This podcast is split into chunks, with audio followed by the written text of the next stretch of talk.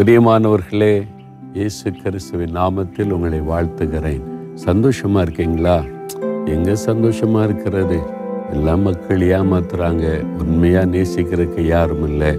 நேசிக்கிறேன்றாங்க. அவங்க நேசம்லாம் பொய்யா இருக்குது. அன்பு காட்டுன்றாங்க அன்பெல்லாம் மாய்மாலமா இருக்குது. உண்மையா என்னை நேசிக்க யார் இருக்கிறா? இதுவே எனக்கு ஒரு பெரிய கேள்வியா இருக்குதுன்னு யோசிக்கிறீங்களா?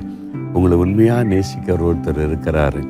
அவர் என்ன சொல்றார் தெரியுமா? இறைமை முப்பத்தி ஒரு அதிகாரம் மூன்றாம் வசனத்துல அநாதி சிநேகித்தால் நான் உன்னை சிநேகித்தேன். ஆகையால் காரூணியத்தால் உன்னை இழுத்துக் கொள்ளுகிறேன். என் மகனே என் மகளே அநாதி சிநேகத்தால் நான் உன்னை சிநேகித்தேன். அவருடைய அன்பு அநாதியாய் என்றென்றைக்கும் உங்களோடு இருக்கிற ஒரு அன்பு. அது மாறாது. நீங்க ஒருவேளை மாறினா கூட அவருடைய அன்பு மாறாது. அவர் சொல்கிறாரு நான் மாறுவதற்கு மனிதன் அல்ல. என் அன்பு மாறாது. நான் இப்போ போல உன்னை நேசிக்கிறேன் மகளே. நான் இருக்கிறேன் உனக்கு மகனேன்னு சொல்லி அன்பாய் உங்களை பார்த்து சொல்கிறாரு ஆண்டவர் என் மேலே இவ்வளவு அன்பு வச்சிருக்கிறீங்க. உங்களுடைய காருண்யத்தினால் என்னை இழுத்து கொள்கிறீங்க உங்கள் கரத்தில் நோப்பு ஒப்பு நோப்பு ஒப்பு கொடுத்துறீங்களா? அப்போ உங்களுடைய கலக்கம் எல்லாம் மாறி போயிடும் தகப்பனே என் மேல இவ்வளவு அன்பு வச்சிருக்கிறீங்க.